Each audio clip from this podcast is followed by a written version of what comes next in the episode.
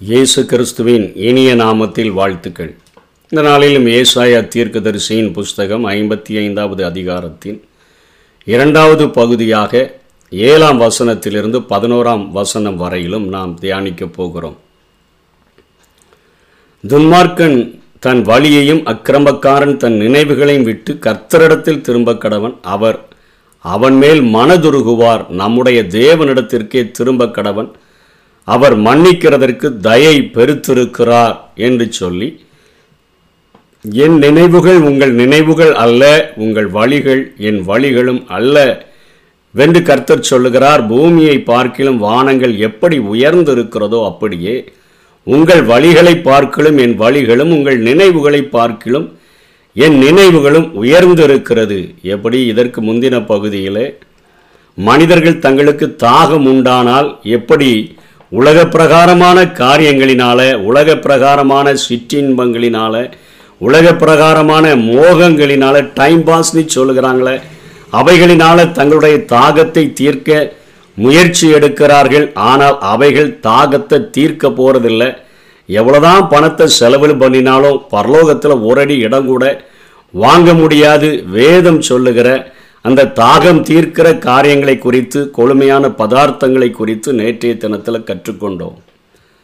தண்ணீர்களை குறித்து திராட்சரசத்தை குறித்து பாலை குறித்து அப்பத்தை குறித்து நேற்றைய தினத்தில் நாம் கற்றுக்கொண்டோம். இன்றைக்கு அதே போலதான் மனிதர்கள் தங்களுடைய தொழுகைகளிலும் அவர்கள் தங்களை திருப்திப்படுத்தும்படியாக விரும்புகிறார்கள்.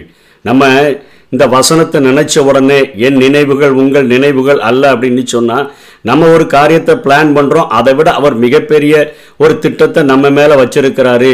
பூமியை பார்க்கிலும் வானம் எப்படி உயர்ந்திருக்குதோ அதே போல் அவருடைய எண்ணங்கள் எல்லாம் வழிகள் எல்லாம் உயர்ந்து இருக்குதுன்னு சொல்லி வெறும் உலக பிரகாரமான காரியங்களுக்காக மாத்திரம்தான் இந்த வசனங்களை நாம் விசுவாசிக்கிறவர்களாக காணப்படுகிறோம். ஆனால் இங்கே ஆவியானவர் ஏசாயாவின் மூலமாக என்ன சொல்லிக் கொடுக்க விரும்புகிறார்? தொழுகைகளில் ரட்சிப்பில் இன்னைக்கு மனிதன் ரட்சிப்பை கண்டடையும்படியாக தன்னுடைய பாவங்களிலிருந்து அவன் நிவிற்த்தி அடையும்படியாக தன்னுடைய அக்கிரமங்களிலிருந்து அவன் நிவிற்த்தி அடையும்படியாக அநேக பலவிதமான முயற்சிகளை அவன் செய்கிறதை பார்க்கிறோம். அநேக பிரயாணங்களை மேற்கொள்ளுகிறான் அநேக யாத்திரைகளை மேற்கொள்ளுகிறான் அநேக நேரங்களிலே தன்னுடைய சரீரங்களை காயப்படுத்துகிற காரியங்களை செய்கிறான். அநேக பிரயாய சித்தம் என்கிற பெயரிலே அநேக காரியங்களை அவன் செய்யக்கூடியவனாக இருக்கிறான். அதைத்தான் இங்கே ஏசாயா சொல்லுகிறான் என் நினைவுகள் உங்கள் நினைவுகள் அல்ல உங்கள் வழிகள் என் வழிகளும் அல்லவென்று கர்த்தர் சொல்லுகிறார். உன்னுடைய எண்ணம் பூமியை பார்க்கிலும் வானம் எப்படி உயர்ந்திருக்குதோ நீ பூமிக்குரிய காரியங்களிலேயே உன்னுடைய காரியங்களை நிவர்த்தியாக்க வேண்டும் என்று நினைக்கிறாய். அப்படிப்பட்ட அந்த காரியங்களில் உனக்கு விடுதலை கிடைக்காது. உங்கள் நினைவுகளை பார்க்கலும் என் நினைவுகள் அந்த ஒரு ரட்சிப்பை ஒரு தனி மனிதன் அடைகிறதற்கு ஒரு பிரயாய சித்தம் தேடிக்கொள்ளுகிறதற்கு அல்லது அவனுடைய வாழ்க்கையிலே தாகம் தீர்க்கிறதற்கு நான் ஒரு வழியை வைத்து இருக்கிறேன் அந்த வழி உங்கள் வழிகளை விட பூமியை பார்க்கல வானம் எவ்வளோ உயரமாக இருக்குதோ அவ்வளோ உயரமாக இருக்குது என்று சொல்லி கற்றுக் கொடுக்கிறதை பார்க்கிறோம். என்ன கற்றுக் கொடுக்க விரும்புகிறார்? கலாத்தியரில் அழகாக பவுல் எழுதுகிறார் ஒன்றாம் அதிகாரம் பதினோராம் வசனம் பனிரெண்டாம் வசனத்தில் மேலும் சகோதரரே என்னால் பிரசங்கிக்கப்பட்ட சுவிசேஷம். அதாவது இயேசு கிறிஸ்து இந்த உலகத்தில் வந்து எல்லா மனுஷர்களுடைய பாவங்களையும் சுமந்து தீர்க்கிற உலகத்தின் பாவத்தை சுமந்து தீர்க்கிற தேவாட்டி குட்டியாக எல்லா மனிதர்களுடைய பாவங்களையும் சுமந்து அந்த இயேசு கிறிஸ்துவினுடைய இரத்தத்தை நம்புகிற விசுவாசிக்கிற ஒவ்வொருவருடைய பாவங்களையும் கழுவி சுத்திகரிக்கும்படியாக எல்லா பாவங்களுக்கும் ஒரு முழு விலைக்கிரயத்தை அவர் பரிகாரமாக செலுத்திவிட்டார் என்கிற அந்த சுவிசேஷத்தை என்று சொல்லி பவுல் தொடங்குகிறதை பார்க்கிறோம். என்னால் பிரசங்கிக்கப்பட்ட சுவிசேஷம் மனுஷருடைய யோசனையின் படி ஆனது அல்லவென்று உங்களுக்கு தெரிவிக்கிறேன். இது யாருடைய கற்பனையிலையும் மனிதர்களுடைய கற்பனைகளில் தோன்றாத ஒரு காரியத்தை தான் இங்கே ஆண்டவர் மனிதனுக்கு ரட்சிப்புக்கென்று ஏற்படுத்தி வைத்திருக்கிறார். அந்த நினைவுகளைத்தான் ஆண்டவர் சொல்கிறாரு பூமியை பார்க்கல வானம் எவ்வளோ உயரமாக இருக்குது. நீ இந்த பூமியில் உன்னுடைய ரட்சிப்புக்காக அநேக காரியங்களின் மூலமாய் பிரயாசப்படுகிறாய். ஆனால் நான் உனக்கு ஒரு எளிதான வழியை நான் உயர்ந்த ஒரு வழியை ஒரு மேலான ஒரு வழியை உனக்கு எட்டாத ஒரு வழியை நான் வைத்திருக்கிறேன் என்று சொல்லித்தான் அவர் சொல்லுகிறார். அதை இங்கே பவுல் வெளிப்படுத்துகிறார். மனுஷருடைய யோசனையின் படியானது அல்லவென்று உங்களுக்கு தெரிவிக்கிறேன். நான் அதை ஒரு மனுஷனால் பெற்றதும் இல்லை. இந்த சுவிசேஷத்தை ஒரு மனுஷன் எனக்கு கற்பனையா எழுதி கொடுத்து தரல மனுஷனால் கற்றதும் இல்லை. இயேசு கிறிஸ்துவே அதை எனக்கு வெளிப்படுத்தினார். இந்த சுவிசேஷத்தை இயேசு கிறிஸ்துவின் ரத்தம் சகல பாவங்களையும் கழுவி அது நம்மை ரட்சிக்கிறது ஆகவே துன்மார்க்கன் தன்னுடைய அவன் வழிகளை விட்டு திரும்பணும் அக்கிரமக்காரன் தன் நினைவுகளை விட்டு கர்த்தரிடத்தில் திரும்பணும் அப்படி திரும்பினான்னா அவர் மேலே அவன் மனதுருகுவார். நம்முடைய தேவனிடத்துக்கு அவன் திரும்பிட்டானா அவர் மன்னிப்பதற்கு தயை பெருத்திருக்கிறார் பாவங்களை. முதுகுக்கு பின்பாக கடலின் ஆழத்தில் கார்மேகத்தை போல அகற்றிவிட்டு அவருடைய இரத்தத்தினால கழுவி அவர் சுத்திகரிப்பதற்கு அவர் இன்றைக்கும் உண்மை உள்ளவராய் இருக்கிறார் என்று சொல்லித்தான் என் நினைவுகள் உங்கள் நினைவுகள் அல்ல. என் வழி உங்கள் வழிகள் என் வழிகளும் அல்லவென்று கர்த்தர் சொல்லுகிறார். பூமியை பார்க்கிலும் வானங்கள் எப்படி உயர்ந்திருக்கிறதோ அப்படியே உங்கள் வழிகளை பார்க்கிலும் என் வழிகளும் உங்கள் நினைவுகளை பார்க்கிலும் என் நினைவுகளும் உயர்ந்திருக்கிறது என்று சொல்லிட்டு பத்தாம் வசனம் பதினோராம் வசனத்தில் சொல்லுகிறார் மாரியும் உல உறைந்த மலையும் அதாவது மழையும் பனியும் வானத்திலிருந்து இறங்கி அவ்விடத்துக்கு திரும்பாமல் பூமியை நனைத்து அதனுடைய முளை கிளம்பி விளையும்படி செய்து விதைக்கிறவனுக்கு விதையையும் புசிக்கிறவனுக்கு ஆகாரத்தையும் கொடுக்கிறது எப்படியோ?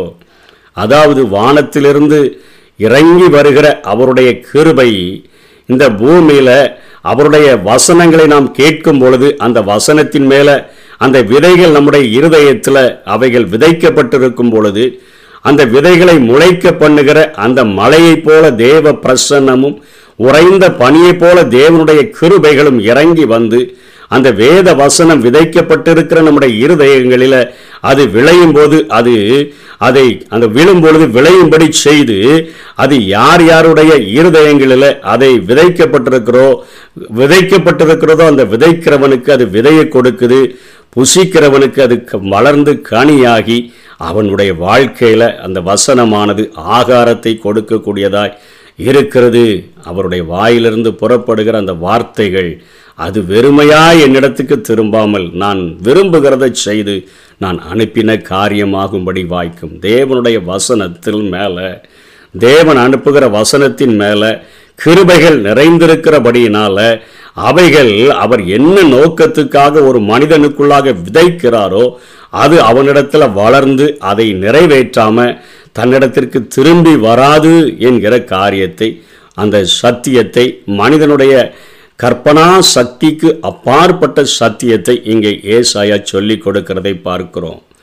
கர்த்தரை கண்டடையத்தக்க சமயத்தில் தேடுங்கன்னு சொல்லியிருக்குத நமக்கு கொடுக்கப்பட்ட அந்த வாய்ப்புகளை சரியாய் பயன்படுத்தி ரட்சிப்புக்கு இலவசமாய் கொடுக்கும்படியாக ஒரு எளிமையான காரியத்தை செய்து முடித்துவிட்ட காரியத்தை நம்ம விசுவாசிக்காம நம்பாம இன்னும் நாமே அதை தேடிக்கொள்வேன் என்று சொல்லி நம்முடைய சரீரத்தை வருத்துகிற காரியத்திலும் பணங்களை செலவழித்து நாம் யாத்திரைகள் செய்கிற காரியங்களையும் விட்டுவிட்டு நம்முடைய அறை வீட்டை பூட்டி கொண்டு அவருடைய சன்னிதானத்தில் நின்று கொண்டு ஆண்டவரே நான் தாகமாய் இருக்கிறேன். என்னுடைய வழியை துன்மார்க்கமான வழியை விட்டு திரும்பும்படியா? துன்மார்க்கமான நினைவுகளை விட்டு நான் திரும்பும்படியாய் வந்திருக்கிறேன்.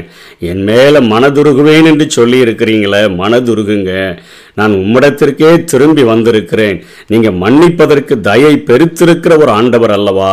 எனக்கு நீங்கள் உதவி செய்யுங்கன்னு சொல்லி கேட்டீங்கன்னா உங்களுக்கு நேராக அவர் வாயிலிருந்து புறப்பட்டு வருகிற வசனம் வெறுமையாய் அவரிடத்துக்கு திரும்பாமல் அது விரும்புகிறத நம்ம ஒவ்வொருவருடைய வாழ்க்கையில் செய்கிறதற்கு அது நூற்றுக்கு நூறு உண்மை உள்ளதாக இருக்கிறது. அந்த உயரமான வழிகளை அந்த சுவிசேஷ வழிகளை பவுல் சொல்லுகிற நான் மனுஷனால் பெற்றதில்லை மனுஷனால் கற்றதில்லை இயேசு கிறிஸ்துவே எனக்கு இந்த வழிகளை போதித்தார்னு சொல்லுகிறாரே அதை இருக பிடித்து கொண்டு வாழுவோம். கர்த்தர் தாமே நம்மை ஆசீர்வதிப்பாராக. ஆமை என் நினைவுகள் எல்லாம் நினைவு